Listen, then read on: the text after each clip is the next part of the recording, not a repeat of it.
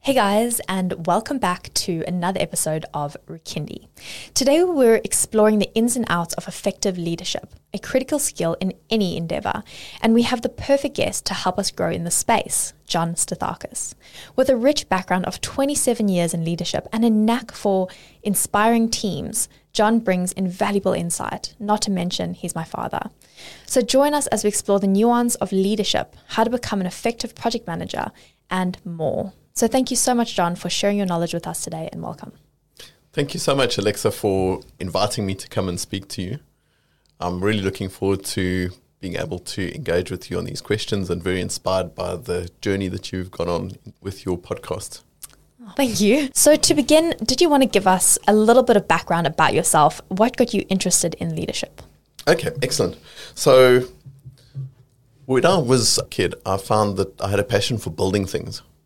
I'd go and construct different things. And what I really enjoyed is that you can build things and send them out into the world, and then other people can make use of them to make their lives better. And I got very interested in software early on because I found that you could build something that could be really valuable, and it almost has a life of its own in the world. When I found that looking at leading people is that you can have systems of people that then build things at a much greater rate than you're able to build them yourself.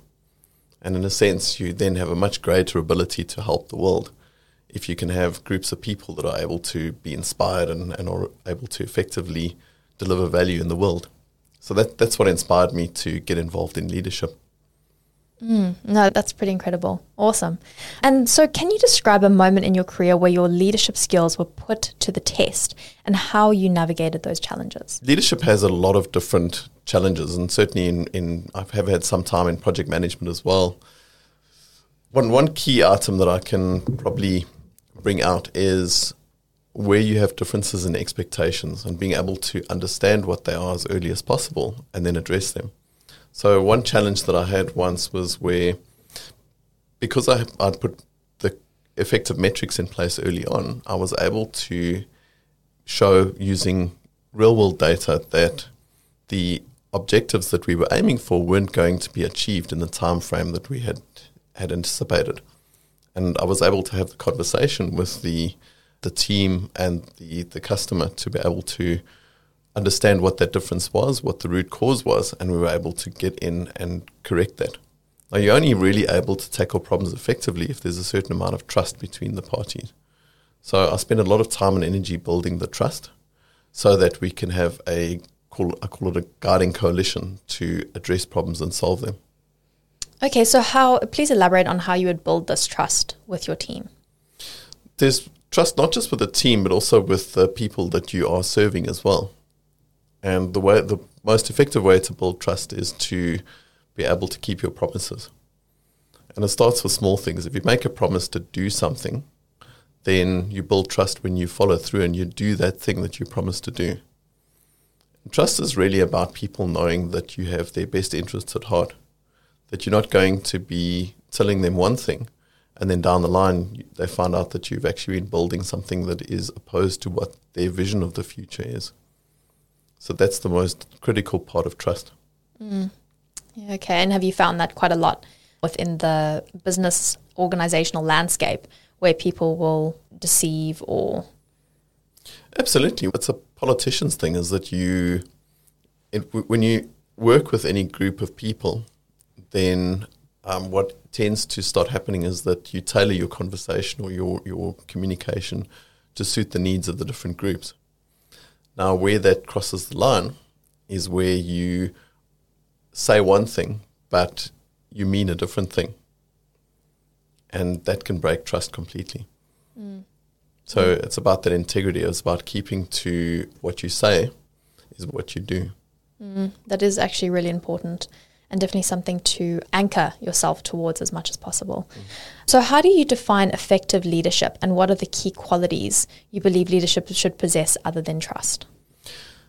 So, in order to be successful for any group of people, you need to be aligned in the same direction. You need to be aiming for the same goal. If you're working at odds with each other, in other words, if you are if you have factions and you have one group that wants to do things one way and the other group that wants to do things the other way, that can develop into animosity between the groups. There's an us and them culture, and then you have fracturing. I've always found when I've enjoy watching history videos on YouTube, and I find that one of the things that causes empires throughout history to break down is when you have fracturing internally, more so than external threats. Is that you have two parties that can't see eye to eye anymore, and then all of a sudden you find that they're fighting each other rather than solving problems together. So that's the most important attribute is to make sure that you are focused on a common goal and that you support each other in terms of achieving that goal. Mm. So if you came across a team where it uh, fractured, how would you help um, reconcile or um, homogenize the group? Through collaboration.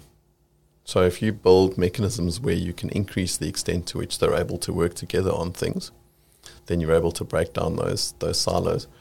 Often when you structure organizations into separate units that don't communicate with each other, then trust breaks down. So by building um, a connection between them means that they don't see the other person as the evil one who's trying to go against them or the opposition.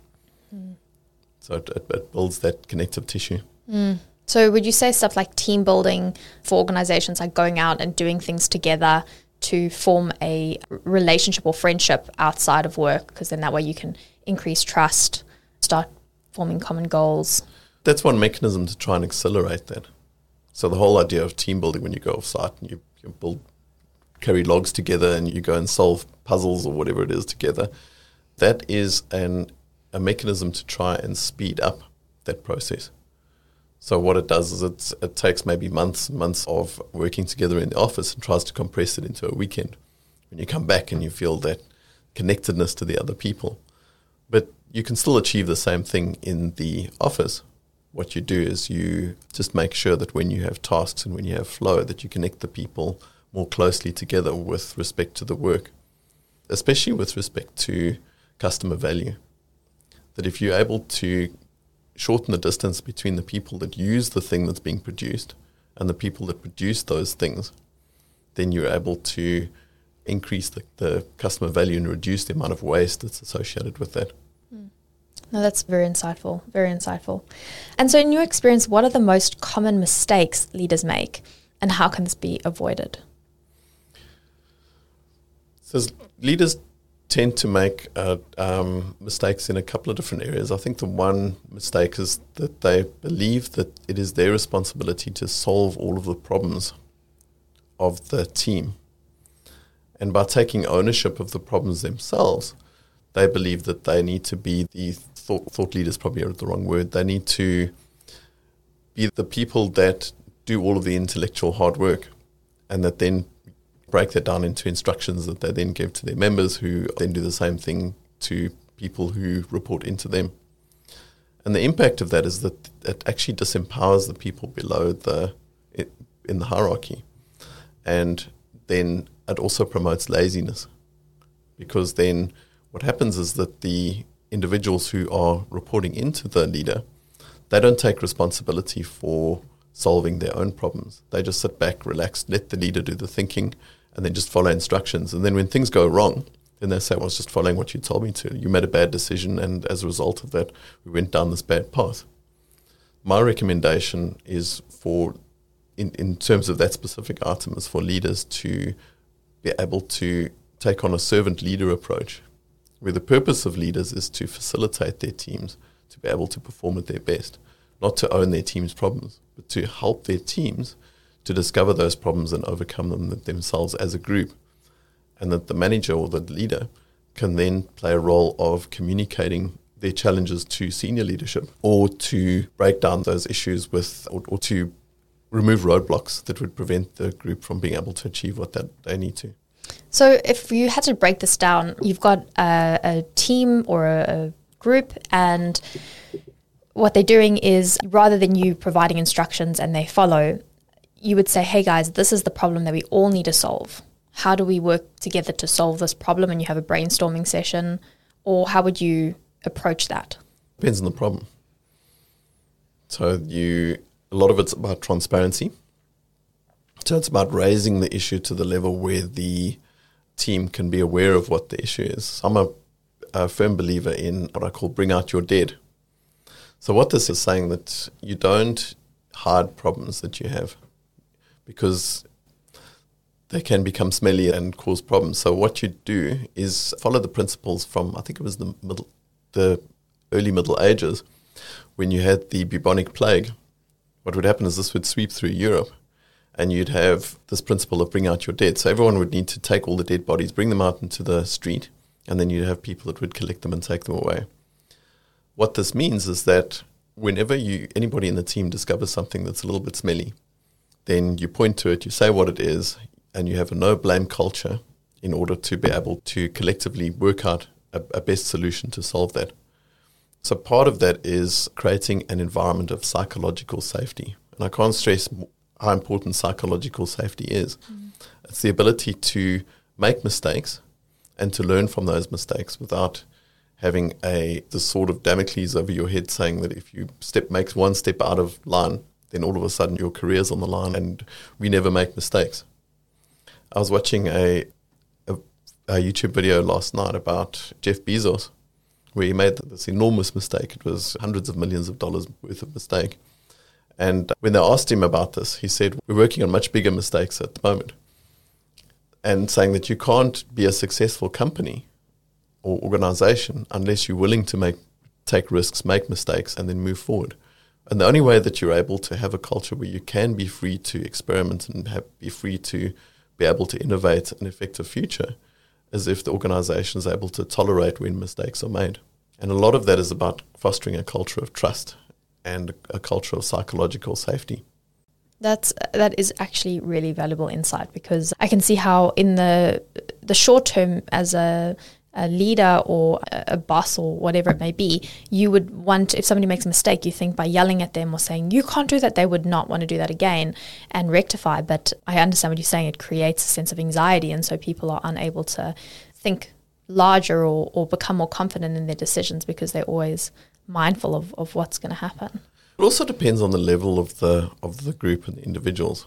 So if you have people that are very new to something, then they would need to be guarded a lot more than people who have been operating in a particular field for a very long period of time.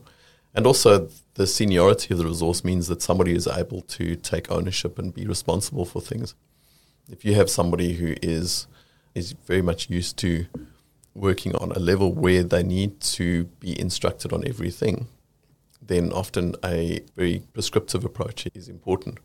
And if there's an environment where there's low trust as well, so if you have a high trust environment, then people can have a lot more autonomy. But in a low trust environment where it's a case of uh, win lose, then you may find that people will take advantage of any situation where they're given autonomy.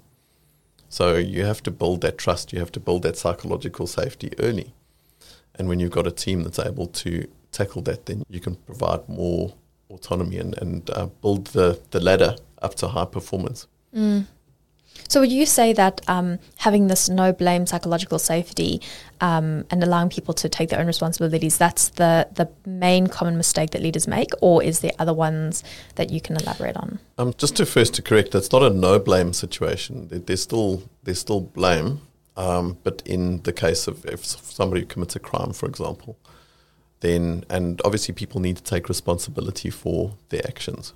So it's not saying that it's a that it's a no no blame situation, but it's a situation where people are allowed to make mistakes. And if they make mistakes with the best interests of the company at heart, and they're able to going on, on, on a pathway that they really believed was the right way, then that's where the no blame comes in. If somebody maliciously and intentionally causes harm to others, then there's definitely blame there. So it's about knowing the distinction in terms of the, the benefit.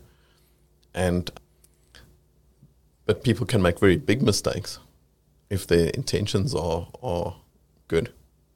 And that should be accepted. So that's where that distinction comes through. So, how do you approach team building and fostering a positive, productive work culture within your project? Now, we've mentioned trust, which is really good. We've mentioned obviously having a safe space where people can talk and feel comfortable. What other things can you aid to that? I'm a strong believer in the uh, principle of servant leadership. So there's a really good book by a David Marquet. So David Marquet wrote this book called Turn That Ship Around. And what he did is he took one of the worst performing ships in the US Navy and it was a submarine. Now you can imagine what the command structure would look like in a in a US submarine. And what he did is he used the principle of servant leadership to be able to transform the ship from being the worst performing ship to the to the best performing one. And the way that it worked is that he, instead of taking this command and control approach to the ship, what he did is he took a, a principle of allowing the professionals in the team to be able to do their work effectively and, and come to him to remove barriers or to resolve issues that they couldn't solve at their level. So instead of it being a top down command and control approach, it became a bottom up approach where people are trusted to perform their roles on the basis that they are professionals that really know what they're doing. Mm. And what that did is that allowed them to be successful. So I put the key principles around motivated teams down to three things. And this is from a book by a guy called Dan Pink. So what he wrote this book called Drive. And the three principles that he came through on that is he said, if you want motivated people, you've got to do three things. You've got to provide them with autonomy, mastery, and purpose. And if you can achieve those three things, then you, you end up having a, a team that is a lot more motivated than otherwise. The example that he provided in his book is he said, Can you imagine if I came to you with a business idea and I said, Yeah, we're going to make millions out of this idea? What we're going to do is we're going to take professionals who are really good at their jobs that are they they motivated people, work really hard.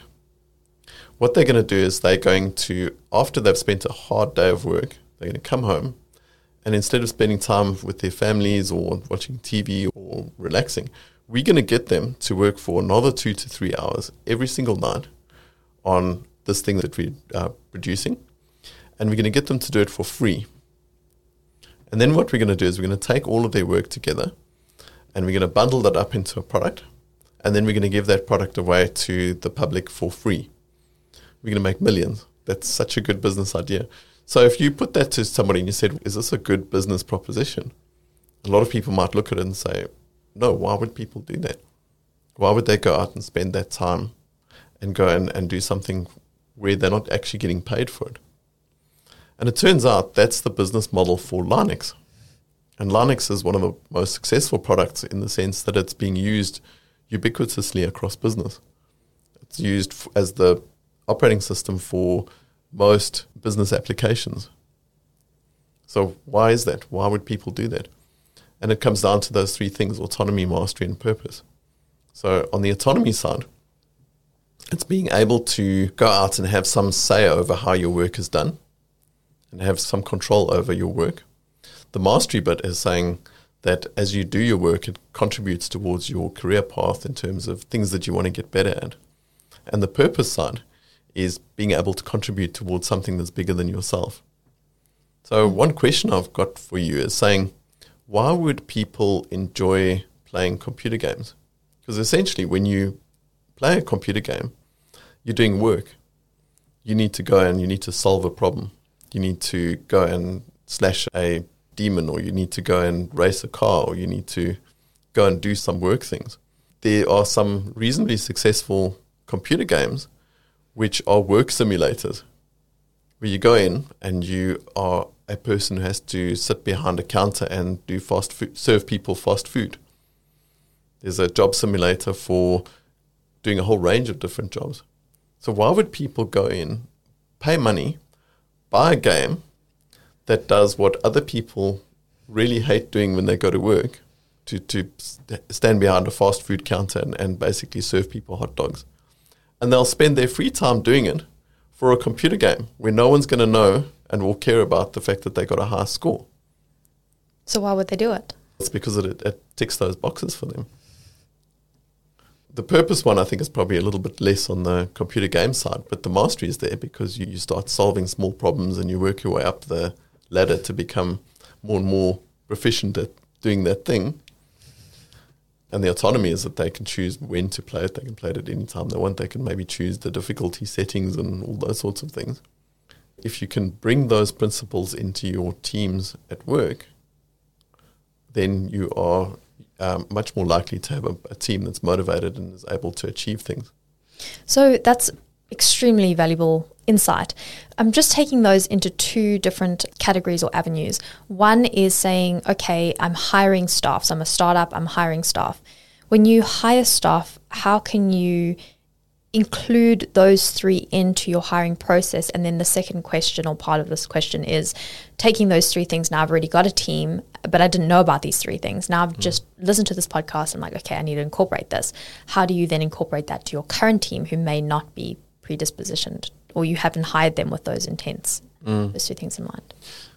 The hiring process is particularly tricky anyway because you've got to try and get a sense of a person in the hour or half an hour that you've got with them to do the interview. And a lot of people practice for interviews. So what they'll do is they'll go and look through the interview questions and they'll say, well, what am I likely to be asked? And then what's the best answer for that? Then they'll give that answer. So you've got to be able to cut through that to find out something about who they are in essence.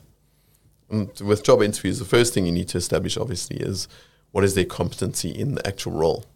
That's generally relatively easy to say, can they do the job?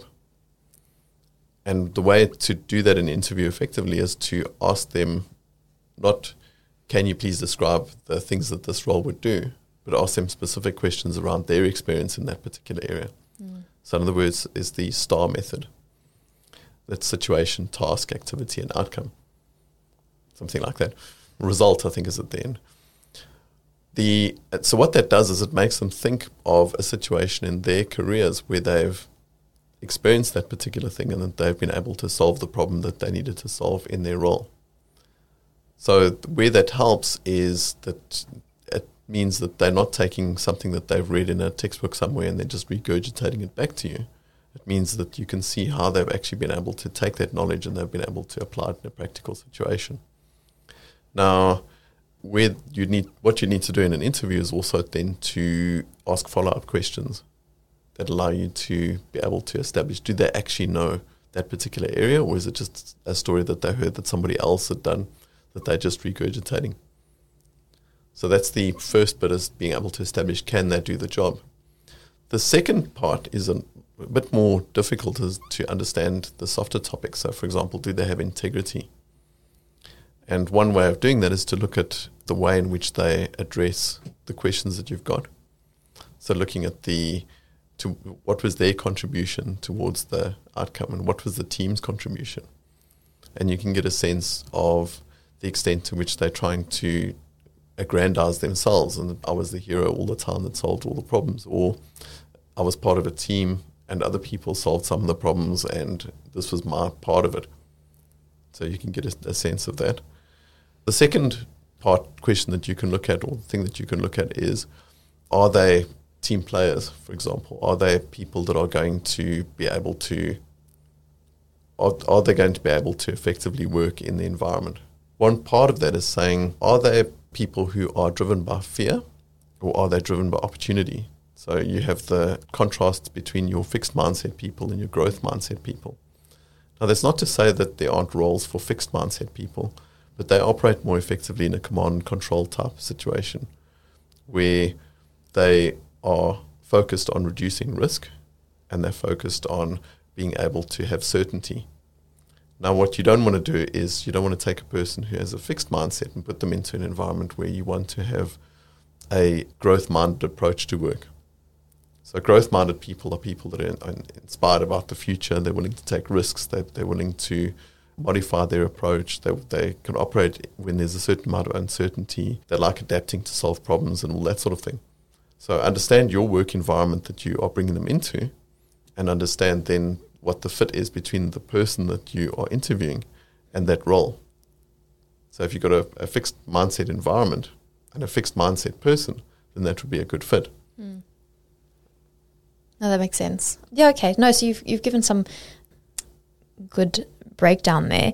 Um, I'm just looking. So during that interview process, um, you're finding out how they previously related, how they related in previous roles, um, how they managed to complete tasks, what obstacles they overcame, or how they overcame those, um, and then finding out which environment they would be best to work in. Well, it's about a fit. So when you're hiring somebody, you look at your environment. It's about an understanding how they would fit in with the team, and then seeing whether they're the right person for that.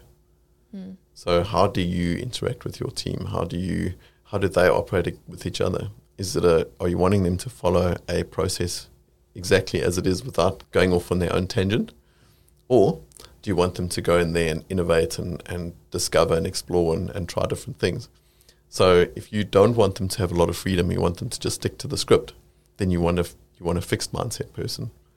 But if you want them to be able to club together as a team and work out ways to do things better, then you want a growth mindset person. And so, a way to filter through because if you ask somebody, oh, would you like to come up with new ideas or explore things? A lot of people, I could imagine, particularly in an interview, wanting to impress the company, would be like, oh, of course, yes. But in reality, they actually go really well in a very structured, oriented manner. So, even in that process, it's quite difficult because if you can ask somebody direct questions, they may not be giving you the correct answers. Yes, so you don't ask the question directly. It's not like you can say to somebody, "Hey, do you have integrity?" Yeah. Or you say to somebody, "Hey, are you a nice person?" Mm.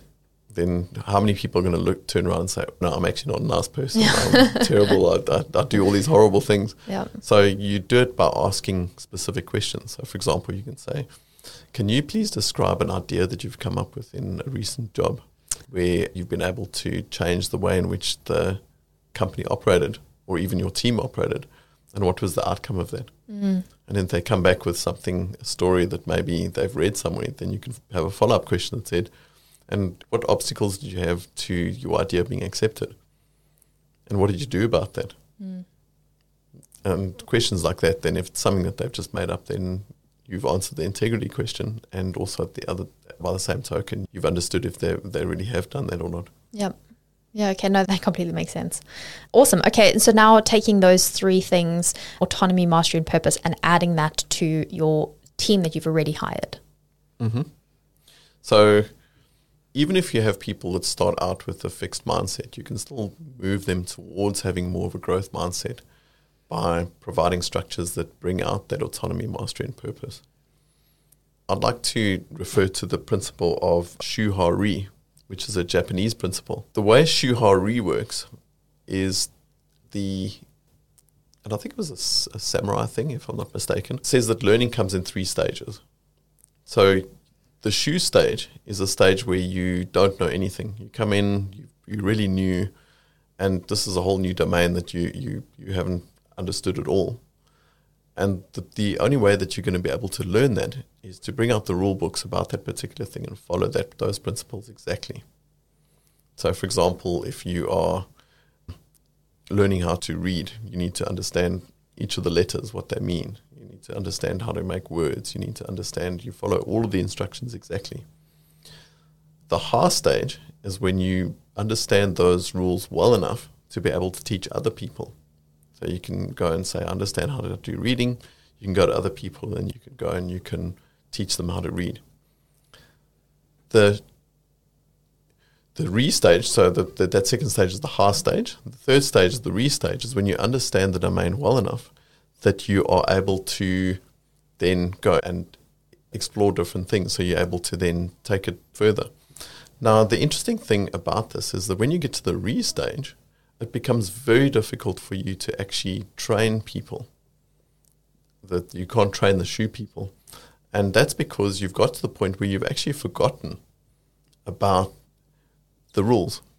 So if you take, for example, driving a car, and I think some time back I taught you how to drive, is it was really tricky for me at times because I so many things were automatic for me that to be able to show you whether you put the pedal first or you put the gear first or you do the indicator and all that sort of thing because I was doing all of that automatically. Mm. So to go and take what I was doing automatically and convert it back into a rule book and then a set of specific instructions that you do is not something that's really easy to do. For example, if you know how to ride a bike can you explain the process of riding a bike to somebody who's never ridden a bike before? Mm, particularly the balancing aspect, because it's just so unnatural to be able to balance on two wheels. Mm. That's why you see kids who have the four training wheels and they take mm. them off and they keep falling over. Mm. and then it just clicks. yeah. So there's certain things that you do so naturally and you, you've done it so long that it's just part of your DNA. And so that you have these three stages of the shuhari, and your workforce then fall into those different categories. So if you have somebody that's new, then you need to be prescriptive with them in a domain that they're not familiar with. But when they get to a level of competency where they understand how it works, then you can start inspiring them to go and and, um, and go and experiment with different approaches to that. But you don't want to get somebody who's new to something experimenting on how that works. Mm. So, for example, if you have somebody who's never cooked before and doesn't know what a stove is, you don't want them experimenting with maybe turning on all turning all the knobs to see what happens, and then you end up with burning hands being burnt or pots being destroyed because there's no water in them or, or yep. something like that. Yep applying that to businesses, not putting somebody into an area that they've never done before so that they can explore because they could. No, you want to put people in areas that they haven't done before because that's part of mastery is that you can allow them to explore and become better people. Yep. But you don't want to put them in there without enough support to be able to be successful in that area. And part of that support that you'd give them is the ability to have the instructions and the rule book on how to do that thing initially until they become sufficiently familiar with that area that they're able to innovate. Yep. Yeah, okay. Yep. No, that's awesome. What strategies do you use to stay adaptable and responsive in fast changing or high pressure situations? And how do you ensure your team remains aligned and motivated during these times? Mm, that's a very good question. So, a lot, and, and it's all about setting up flows. So, it's about creating structures where people are able to communicate effectively with each other so that they can understand what it is that we're aiming to achieve as a team. So that's the first thing is making sure that everyone knows what the outcome is that you are aiming for. Whether it's focused on on increasing customer base or profits or whatever it is, having the goal sustainability and then to be able to break that down into the smaller bits where each individual group within that can have a target that they can contribute towards that goal. And then to make sure that you have that fast feedback loop rather than going off and producing this big castle over three, two, three years, whatever the case is, and then one day unveiling the thing and then go, ta this is what we spent all these millions building. To focus on saying, let's do things in smaller chunks. Find a way in which we can be able to deliver a smaller thing, get people to use that smaller thing, provide feedback on that, and then be able to elaborate and build on that. And there's a lot of techniques and methods and so on that one can do that where you don't really need to have very many situations where you have to have one big thing at the end that you unveil. It can be a little bit more expensive at times, but the benefit is is that you end up reducing the waste because otherwise when you unveil this big castle at the end, you find that you made a lot of assumptions along the way. Yep. And I think one book that definitely spurs to mind when you say that is The Lean Startup, which you also recommended to read. And was really good because that's all about, particularly if you're a startup or anything, if you're launching a new product, just start really small and then see what the market actually wants rather than what you think the market wants. Absolutely. That, that feedback is so important, especially for startups, mm. is that you you typically have a, a runway when you if you don't get something off the ground in a period of time, then you run out of money and then you become one of those 80% of startup companies that don't end up succeeding. And the reason for that is that you didn't make, you didn't get fast enough feedback to be able to change direction. Mm. So to really zero in on what it is that people are going to respond to. Because the thing is, you can say, hey, the market is really going to enjoy this new toffee flavored ice cream that you think you're making or this, this new widget that you, you're putting together, but you don't know what people are going to respond to. And a lot of success in companies is potluck in the sense that nobody knew that people would respond really well to this new thing. So being able to make a really inexpensive bet, get fast feedback, and then say, yes, this is worth persevering with, or no, we should pivot to something else because it's not really getting the responses that we had expected, or it sets the mark, but we need to refine it. Mm. Having that information early on is, in I think, in most cases, the difference between success and failure in startup companies. Mm. And David Bland has produced this book called Testing Business Ideas, which we so we had David Bland come and chat to us at the Agile Brisbane group. And his principle is he wrote a book called Testing Business Ideas, which focuses on patterns for these experiments where they can be really low cost and they can allow you to determine whether or not you're you're on the right track or not. And then you develop the idea a bit more, you do something that is a bit more targeted but perhaps a slightly more expensive experiment to refine it so that you really hit the mark well. So one of the or one of my favorite patterns within his book is called Wizard of Oz. I don't know if you remember the Wizard of Oz movie when Dorothy gets to the end of the yellow brick road. She finds that instead of this big powerful monster, that the Wizard of Oz is actually this diminutive guy behind the scenes pulling a whole lot of levers and basically controlling the machine that allowed her to believe that it was a big powerful wizard. Mm. The Wizard of Oz pattern, the way that it works is in technology terms, for example, you can have a a website that people can go and connect to, but it's got nothing behind it. It just sends an email to somebody and then you have a person actually responding. And you can set that up in literally a day. And you can be able to determine whether or not people are going to respond well to that, that sort of service that you're offering. Yeah, that's a good idea. The only thing that comes to mind in that as a opposing view, so to speak, is I think it was Henry Ford that was like when I asked the people what they wanted, they said a faster horse. Mm-hmm. And by him building a car or a motor vehicle, he didn't give them what they wanted. He mm-hmm. gave them something that they didn't even know that they mm-hmm. wanted. And that's the only thing that I keep thinking is okay, so I'm testing the market, but what happens if there's something Absolutely. And that's why it's so important to do that. That that's actually the business case for experimenting because traditional the traditional process is you run, run a survey. So you go and you ask a whole lot of people, you say, Hey, do you want to do you want to go faster or do you want to go slower? And the people what people tell you in surveys is not the same as what they're going to do in real life. So as an example, there was a a survey that I, I participated in uh, around bus routes and, and public transport. And the question was put to me as saying, what one thing can we do to uh, public transport that's going to make it better for you? And I thought, the difficulty for me in getting to work is that, that first mile. So being able to get to the train station and then from the train station going to the city and then walking from the city to the work is often what I'd need to do is I'd need to drive my car to the train station, park maybe 20 minutes walk away because there's so many cars parked there.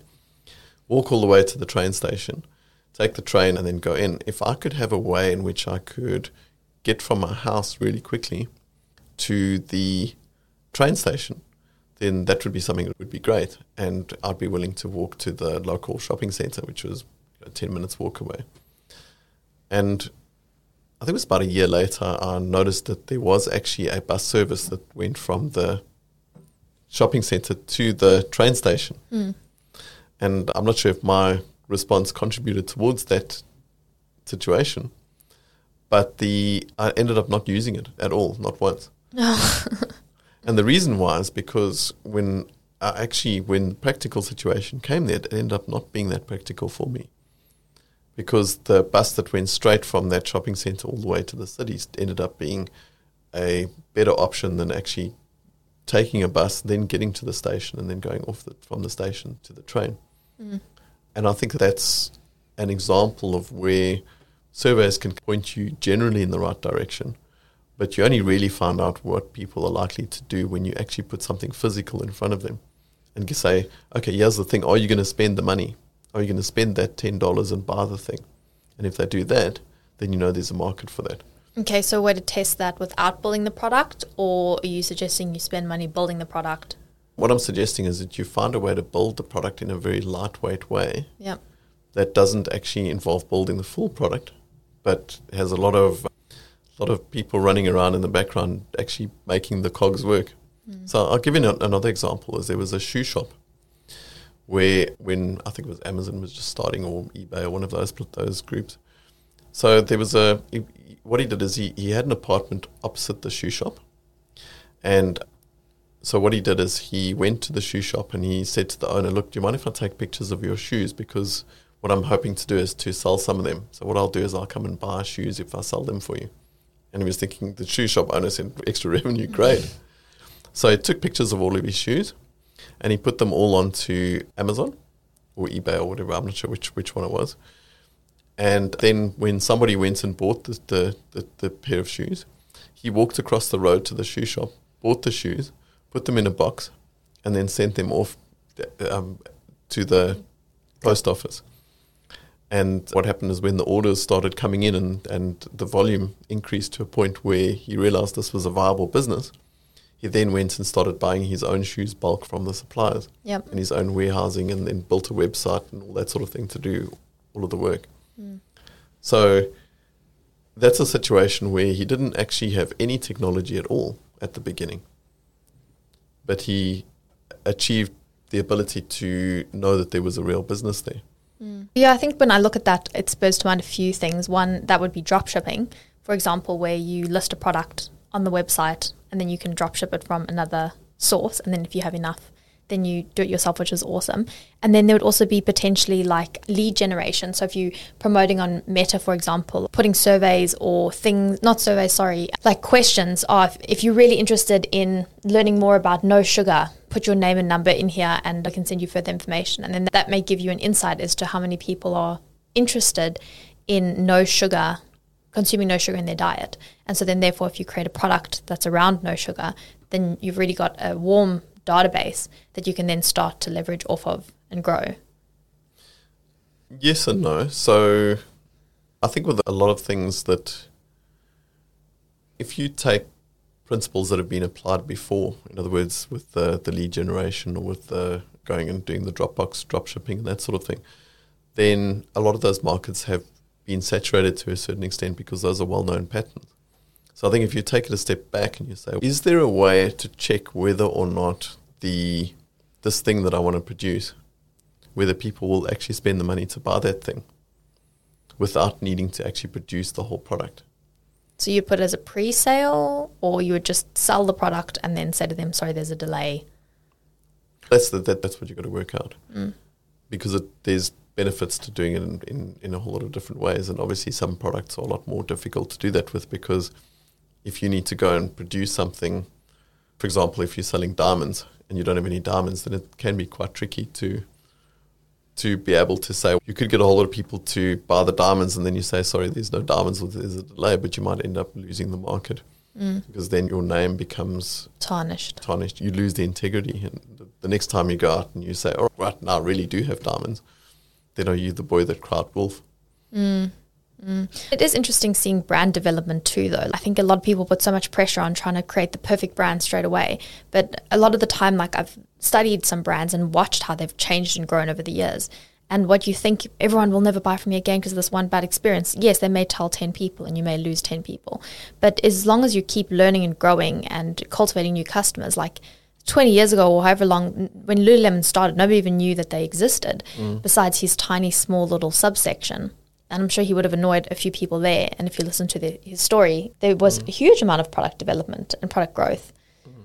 and shifting. so less less scrupulous people could create brands that are throwaway brands so they create a brand that they then use for all these experiments and then and that brand ends up getting their its, its reputation tarnished and then they go and use the other brand when it comes through but I wouldn't advocate that because that's acting in bad faith No, these are some really good good insights as well. Uh, so, can you describe the sense of meaning and fulfillment that work can bring to an individual? So, the reason I'm asking this is because we spoke about autonomy, mastery, purpose, and just really understanding at the moment that there is quite a lot of people who there's a, what the great resignation. People are resigning very quickly in a lot of roles. They're jumping between roles, and there's even like a whole culture out there that's oh, well, work is bad. Why are we working? Why don't we just spend all day watching TV, doing nothing?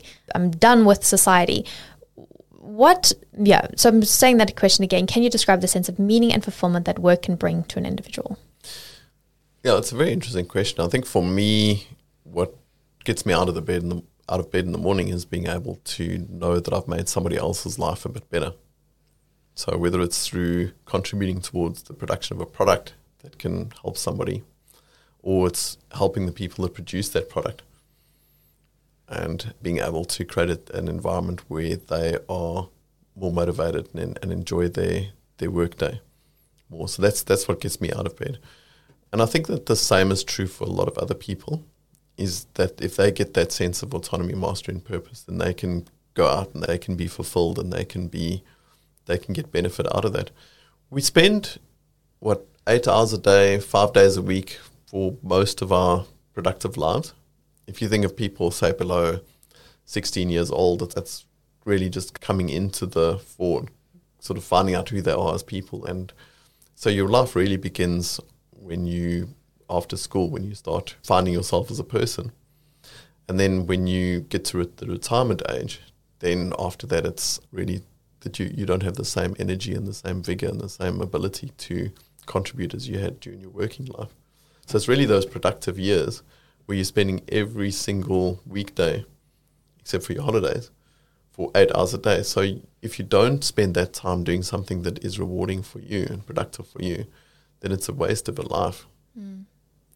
So it's important for people to really focus on how to enjoy their time and how to how they can uh, productively contribute.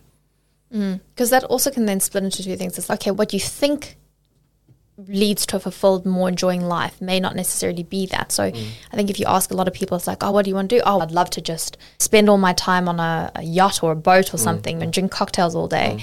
But I think if you actually gave that to that person mm. in a month's time, maybe the first few weeks, they'd be like, oh, that's amazing. But then it would slowly dwindle and you mm. actually meet those people who seemingly have everything but actually don't. And I think that's mm. why that question is so important because it's finding the meaning and fulfillment that work can bring. And I like mm. what you said, where it's something that you genuinely enjoy and mm. you personally wanting to make sure that other people um, have a better outcome. And mm. that seems to be where your heart is. And so, yeah, like for individuals finding that meaning and purpose. Yeah, that, that's a really important question because, especially now that we're moving into the new world of AI, and there's been talk around things like universal basic income. Mm. When if a situation arises where most people start losing their jobs because machines can do it a lot more easily, then you could find a situation where you have most people living off universal ba- basic income or the dole or that sort of thing. The challenge you have there is that work does contribute towards people's meaning in life. Is that you, when you aren't working and when you, you're living off the state or you're living off maybe some inheritance money or something like that, that you can very easily lose your direction. I think even people like Howard Hughes, for example, when he got towards a certain level of wealth income, then he lost his North Star. He ended up sitting in his pajamas watching movies all day for in a dark room and not, not wanting to go out and do anything. Mm. Because when everything is available to you for free, or you don't have to exert any energy in order to be able to do things, then that can take you completely off track and you can go off in a weird directions. Yeah, and it happens so gradually as well because you would be like, oh, I just don't really feel like doing much today. And then, oh, I don't really feel like doing much today. And then eventually it becomes so difficult mm. for you to actually do something because you're so mm. used to not doing something. But mm. then by you pushing yourself in one direction that you actually don't feel like doing, mm. it grows and provides a greater sense of accomplishment or reward mm. over a prolonged period of time. And I think actually there's an area of your brain, I can't remember the exact terminology now, where it actually grows the more that you do something that you don't want to do. Mm. So if you don't want to go into an ice bath or if you don't want to uh, exercise, mm. you start doing that, and that area of your brain grows and allows it becomes much easier for you to do more things that you I think want to advance in because people have this expectation or idea of what they want to do mm. versus what they're currently doing. Mm. And to get from A to B is usually quite difficult and that's why most people don't make that shift. Mm. But building that, just like you're building anything else, can actually be done. That's true, but people also sometimes do things for leisure that include a lot of things that they don't want to do. Mm. For example, if you have a mountain climber that climbs Mount Everest or the north face of Mont Blanc or one of those places, that involves a lot of absolute agonizing pain and hardship to do that.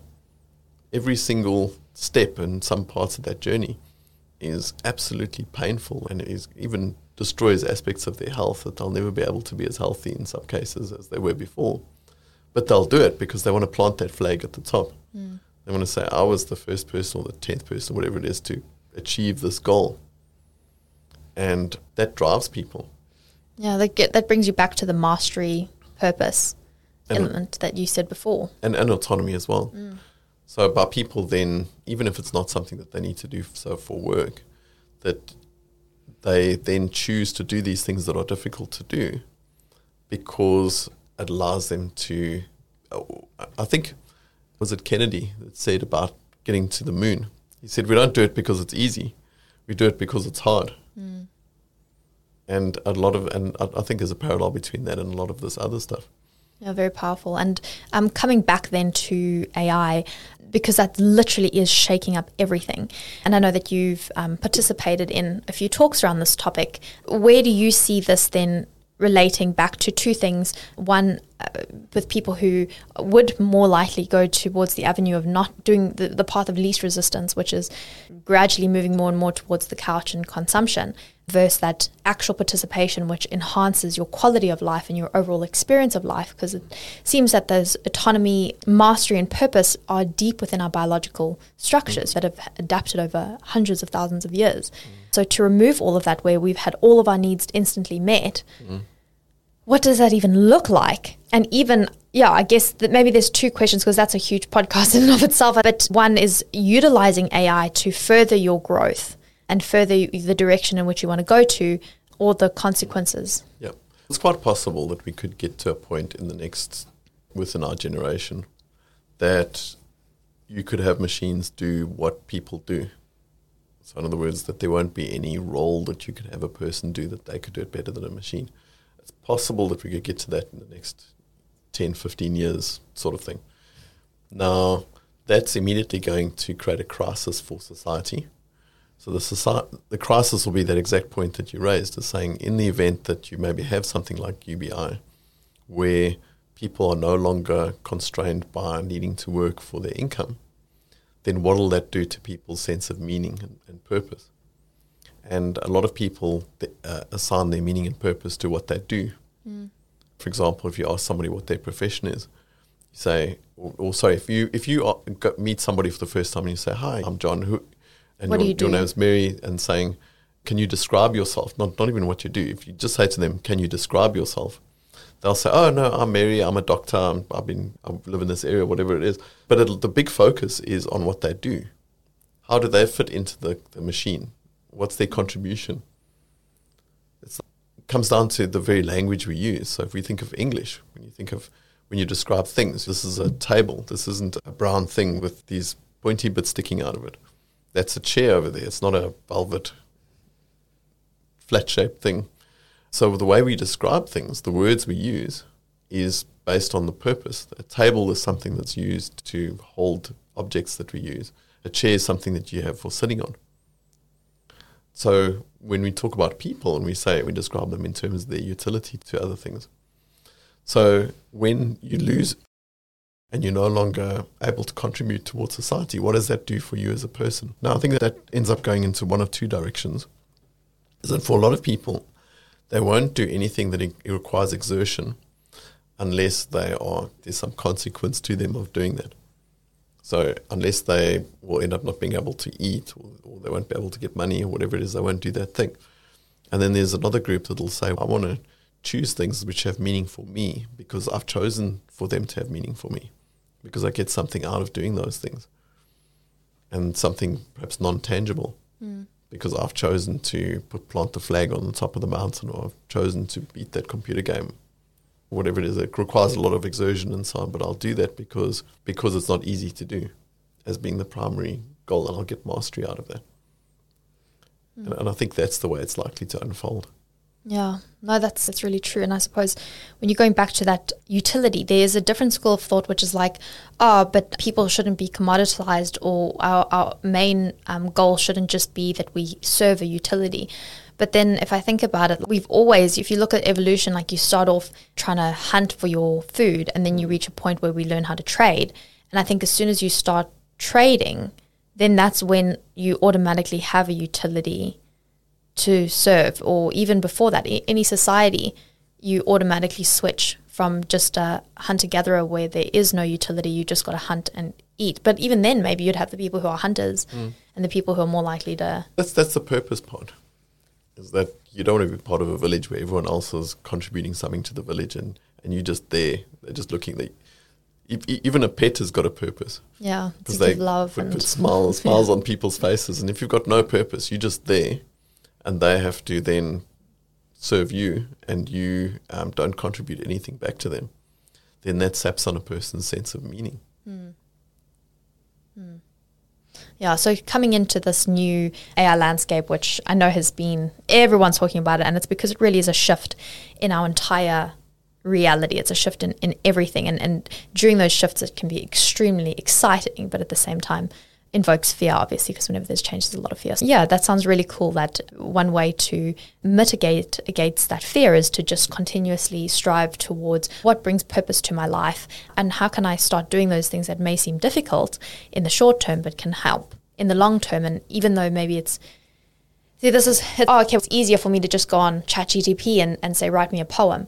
But it's you sitting down and saying, do I really love writing? And if I do, then it's probably not in my best interest to just quickly ask ChatGTP because that's an outcome, maybe to sell or create a monetary value. If that's your objective, then sure, pump out poem by poem. But if your objective is to find meaning and purpose and growth, sit down and actually write that poem yourself. There's probably going to be a bit of a shift happening, and poem is a good example because it's a really tricky one to navigate. But there's going to be a shift to a stamp that says this is created by a real human as being something that makes it more valuable. That if you have something that's created directly from a machine, then it becomes more of a. Uh, I think there was this debate a while ago between synthetic music and music created by a real instrument. Is that we'll start seeing that divergence coming through. I think we already have. If you listen to most of the pop music at the moment, very rarely, if ever, do I hear an actual instrument being played. A lot of the time, it's all electronic. Sure, but the, the tricky bit is to be able to identify where something is made by a human. I know there was a, there was news recently this week, I think, where there was a question to say that one of the artificial gen, artificial intelligence generators was able to produce Aboriginal art to the extent that it was impossible to determine that it hadn't been created by. And that's going to be true for everything in the space of art and literature and any creative endeavors to say that you won't be able to tell whether something's created by a human or not created by a human. Mm. So, with that being the case, it means that it changes the nature of it. Is to say, if you're doing that f- to generate income, then it becomes really difficult to justify that. So it becomes more of a personal thing. Of, I'm doing this for myself, not for mm. For anything Well, else. that's where it really stems when, when you hit that point, and you can really start seeing it now, where there's been a lot of stuff being placed on the internet. For example, influencers. To to somebody starting a business or wants to promote, you find influencers, and they are quite expensive usually, and just are very difficult sometimes to work with. But now people are creating AI Instagram, social media accounts. And it's not quite at that point yet. You can tell that it's fake, but it's only been around very recent. So if you look at the trajectory of growth, very soon you will not be able to tell the difference. Mm. You really won't, and it'll be very quick. In some regards, that can be, yeah, quite promising, but Oh yeah, so maybe when you hit that point where you have these people who've leveraged off AI in the beginning to just accelerate their financial growth, then you have the people who haven't.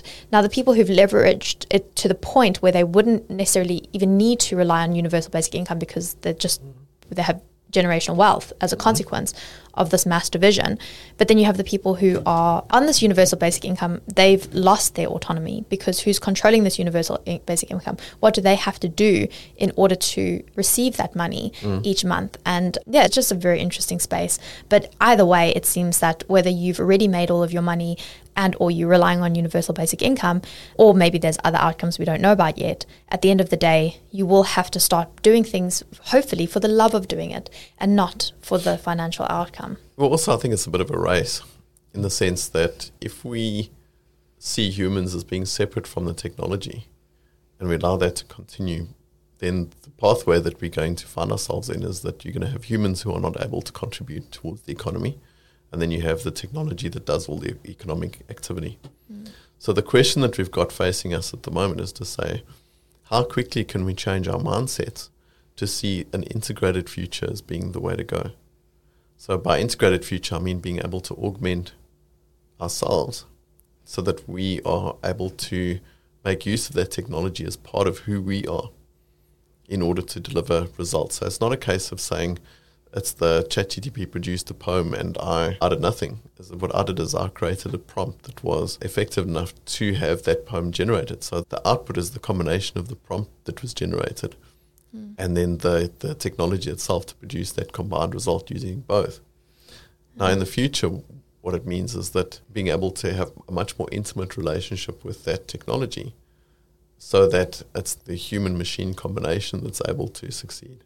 Yeah, see, this is where I come back to this again and again is at that point, you can't really separate what is you and what is machine because you've integrated with the machine. So it really mm. feels like this is a shift in our evolution, a mm. massive shift from farming, agriculture, industrial revolution, mm. and then this integration with technology, which can open up so many things, but it's just so difficult to predict and that's it's really interesting because we're going to be living through that time. Interesting times. Mm. no i actually would love to um, continue talking about ai and other interesting topics so hopefully i can have you on again sometime to share more of your insights. Um, but yeah thank you so much for um, dedicating this time to talk about leadership because you've got so much experience in this field and somebody like myself just and I'm sure there's so many other people out there who are either starting something or are currently working within an organization that want to incorporate leadership. It's such a when you're dealing with people and you want to grow that is such a valuable insight. Lovely to speak to you about this these topics and thank you so much for the invitation. Looking forward to uh, speaking with you again Awesome. And actually, one more thing that I like to ask everyone is if you had one message to share with the world being a podcast, what message would that be? To try and introduce autonomy, mastery, and purpose to your people in your workforce. Mm. Awesome. Awesome. Thanks, guys.